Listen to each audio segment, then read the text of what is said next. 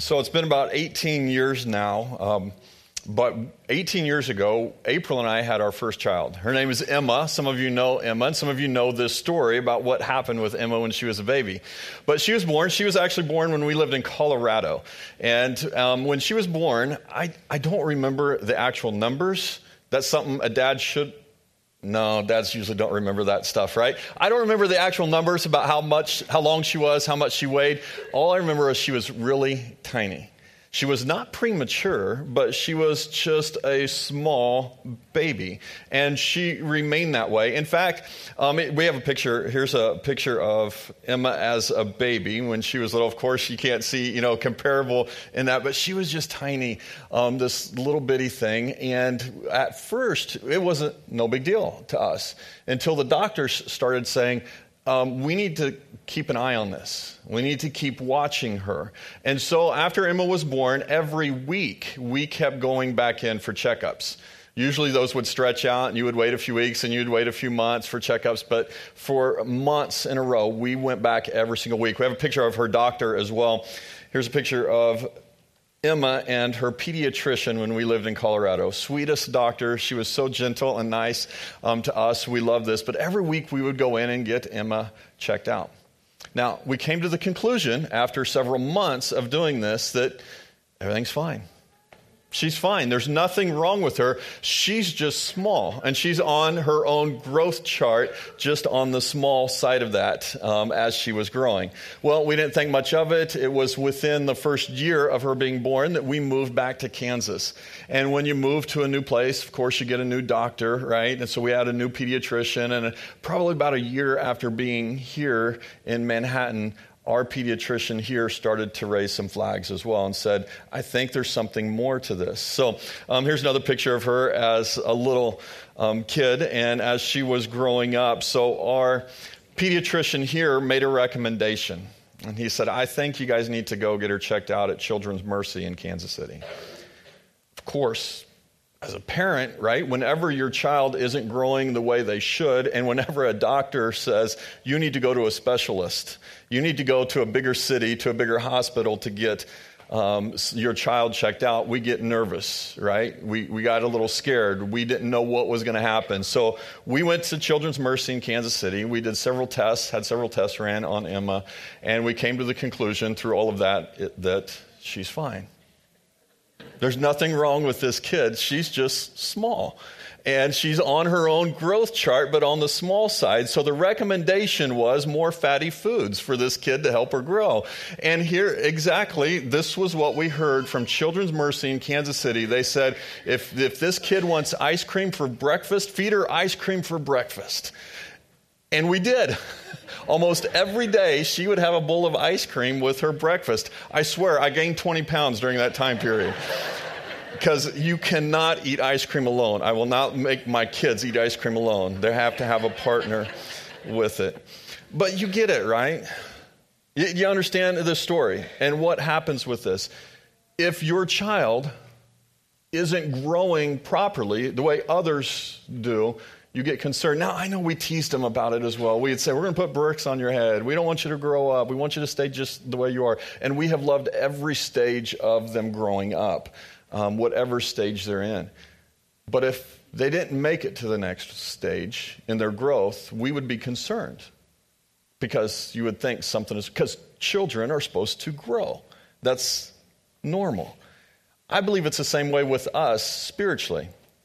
I believe we're supposed to grow. And our Heavenly Father, God, if He was to look at us and see that we're not growing spiritually, I think He would say, something's wrong. What's wrong with you? I've got to help. I've got to do something. How are you going to grow? We need to continue to grow as His children. For here, us here at Crestview, we use the word develop. Maybe you've seen this, you've heard this before. Maybe, this is part of our strategy of who we are as a church. Last week I talked about the word discover. We want you to discover Christ. We want new people to come and discover who He is. Every day you can discover something new about God and what He offers to us. But we don't want you to stay there. We want you to develop. We want you to grow. And if you don't, then we get concerned about that. So last week I mentioned this as well, Matthew chapter 7. In this passage where he's talking about this is Jesus saying, everyone who hears these words of mine, what we teach, what we use as our source, and does them, you're a wise person, and you're building your house on the rock, a foundation. And a foundation is great. And so we've built our faith on not just a book. We build our faith on Jesus, a person, a man who was the Son of God, who made a claim about his own death, burial, and resurrection and pulled it off. We build our faith. That's the rock we build our faith on. That's our testimony, is on a person. This book teaches us who that is.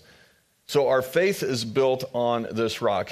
Paul, when he was writing to the church in Corinth, and I mentioned this last week, we talked about 1 Corinthians 3, and he also talks about the foundation that we build on. And we've got to continue building on that. We've made this connection with our relocation project, and in the next few weeks, the builders that we have hired should start moving dirt. And in the next few weeks after that, they should start laying the groundwork to put in a foundation. And it's going to be exciting. We're going to show you pictures along the way. We're going to let you walk with us through this. But what would happen if they just built the foundation and that was it? And then we kept telling you, hey, go buy the foundation. It looks really good. And years later, all we have is a foundation.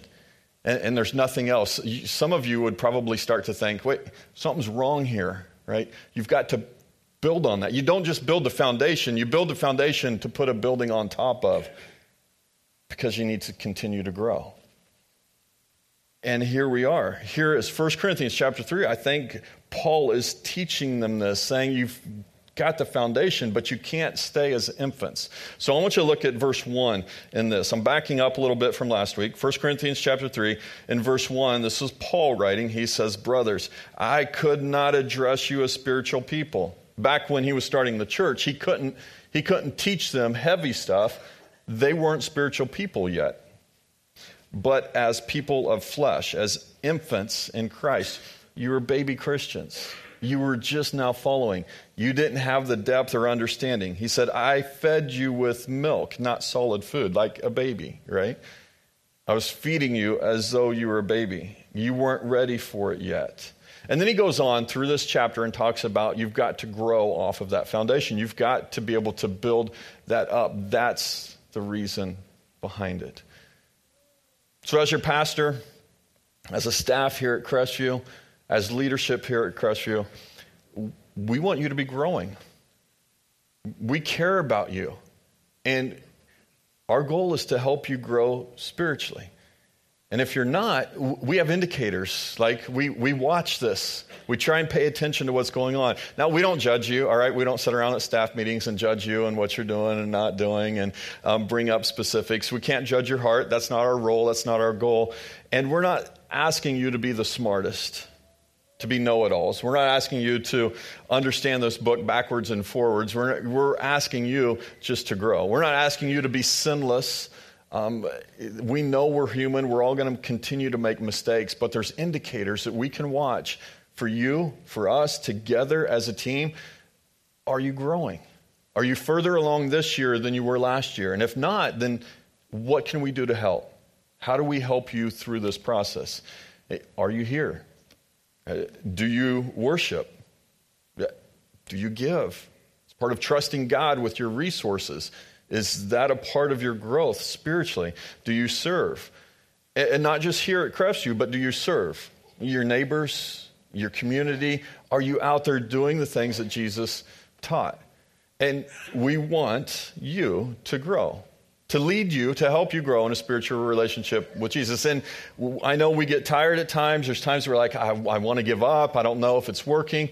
And Paul encourages us. When he writes to the church in Galatia, he talks about the idea of don't give up. There's a reward that's coming. At a proper time, we're going to reap a harvest. Don't give up, because it is a process. This doesn't happen overnight. It's something you've got to grow in. You develop, you continue, and it takes perseverance and discipline. Like a marathon. And it's not a game. to see who can read your Bible the fastest, to see who's better at it, who has more in-depth spiritual quiet times. We're all different. So where are you on your scale, and how are you growing? I think that's important. And I want to encourage you. I think this is cool as a church. So tonight we're having a celebration. Here in this room are rooted groups that over the last 10 weeks have been meeting together through this rooted process. Many of you have heard about rooted. If you haven't, come ask me about it. I want to share it with you. But it's a 10-week process that we walk through with people, and we had 4 groups do it this fall. So around 40 people are going to get together tonight, and we're going to celebrate. We're going to celebrate their journey, their little sprint that they were on the last 10 weeks to grow and to change and make a difference. Over the last year, we've been doing this a year. We've had 13 groups. About 130 people have walked through the rooted process and growing and learning. And I think here's the big question that comes up with me. And this is a heart question for you. Not the specifics of what you're doing or how you're doing it, but it's this. Is Jesus really worth following? Is he really worth following? If he's not, then it may not matter what you do. But if he is, then what step are you taking? What's next? And this isn't about behavior modification. I'm not trying to judge you on what you do or how you do it. What I'm trying to help you with is taking the next step in your spiritual journey. How do you grow? How do you stay connected to the vine? Jesus talks about this in John chapter 15. I love this passage. He is the vine. We are the branches. And if we stay connected to him, the end result is fruit.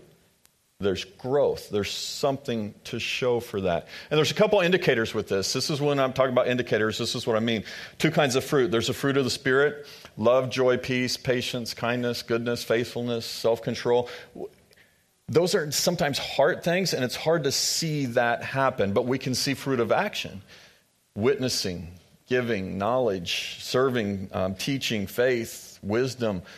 These are things, hospitality, encouragement. Are you using these gifts and that fruit to show the love of Christ to others? The natural result of us staying connected to Jesus is growth. It's fruit. There's no magic Christian pill. It just takes some work. And it's not that we judge each other, compare to each other. It's that we discover him and we develop in him. If we discover something new in him, we are also to develop, build on that foundation in him. And Jesus is our best model. Jesus hung out with a bunch of sinners. In fact, to the point where people were almost judging Jesus. You shouldn't be hanging out with those people. They're sinners, right? But Jesus went and hung out with sinners. So that's part of the discovery. Do you have friends that aren't believers? Do you hang out with people that aren't, to help them, in a motion to help them come to him? But Jesus also made disciples. He wasn't just after hanging out with sinners. He helped people grow. He made disciples in them. And this discipleship idea is so important in the New Testament. 269 times the word discipleship is mentioned in the New Testament. Christian is mentioned twice. So our goal is to be disciples of Jesus. How do we follow him? A good definition is being with Jesus, learning to be like Jesus in every area of our life, and not just for our sake, but for others. And the hard part for us is it just can't happen on Sunday mornings. Weekend workouts, man, this is tough, because at times you're just getting spoon-fed by me or milk. And it was Paul that was writing, you can't just drink milk. You've got to grow. You've got to get to the point where you're eating solid food, where you're learning this and you're growing in this. Some of this is your responsibility, yes, but you don't do it alone. We're in it together, and there's a reason behind this. We do this together. We keep working together so that I help you bear fruit, which helps somebody else bear fruit, which helps somebody else bear fruit. And I'm not after here. I'm not trying here just as your pastor. I don't want to just make you spiritually fat. That's not our goal. It's to make you work out so that you're helping someone, so that someone else is helping someone. And I want to be a part of a group of people that are each on their journey following Christ. You're doing your part. I'm getting better every day on my growth chart. You're getting better in your growth chart. How are we growing together? And I promise, as your pastor, I want to do my best to provide a place where you can come and wherever you're at, you can take another step. But also a place where you can help somebody else discover. So I want to be a place where you don't feel embarrassed to invite your friends so that they can discover Jesus and they can come to know him. And then through us, people see the fruit, the love and the patience and the peace and the joy and the kindness, the faithfulness, the gentleness, the self-control, where they see us serving not only each other, but also in our community. And they say, I want that. I want something like that. And so we team up together and we say, we can do this better together. So we have this vision. The vision of this Beyond Us thing is to go beyond us. It's more than just us. One, it's around the world. As you heard last week, as you heard this morning, we are doing things around the world through our work together. But it's also where we're relocating to and what's going on with that. And I'm so excited about what's happening on the east side of town and what God is going to do through us. So if you are new to us, like in the last year, you just started to be a part of us, and this Beyond Us thing is new to you, I want to tell you more about it. So on Wednesday night, you are invited to come back out here to Crestview, and we're going to have what we call a town hall meeting.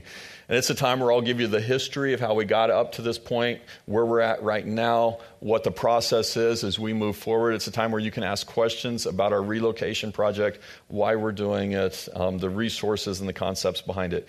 And I'm going to ask you to be a part of it. I want you to be a part of this movement and this mission as we move forward. So come out Wednesday night and be a part of that. If you are a part of this church, if this is your church home, then I'm going to challenge you. And I'm going to challenge you in a couple areas. One is our general ministries, what we do here as a church. I said this last week. I'm going to say it again. Oftentimes you hear Steve. He's usually the one that's up here that says it, but sometimes it's other people. That if you're visiting with us, we don't expect you to feel obligated to give in our offering time. This is for those of us that call Crestview home. So we give you that concept because we really don't. If you're visiting, we don't want that pressure or that obligation for you to feel like all the church wants is your resources and your money. But with that comes an implication that if this is your church home, we do expect you then to be a part of it, to get behind the kingdom of God with your resources, to trust, to grow in your faith, to develop the foundation that you have, to trust God with your resources and to see what he can do with it that goes beyond you. Maybe to a hospital in Zimbabwe, maybe to a new building to reach people on the other side of town. And then I'm going to ask as well if you have made a commitment to our project to stick with it. We have another year of this. It's about a 10 to 12-month building process for us. We have another year of giving to this project. I want you to stick with that commitment. Maybe even say, God has blessed me in this, and I want to get behind it even more.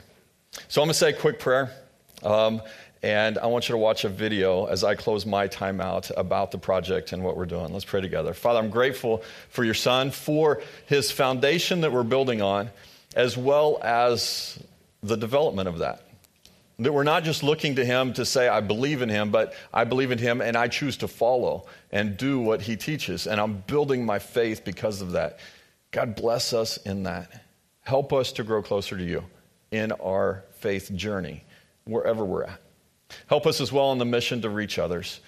And as we do that, God, may you be honored and glorified through going beyond who we are. We love you. We thank you. In your name we pray. Amen. Watch this.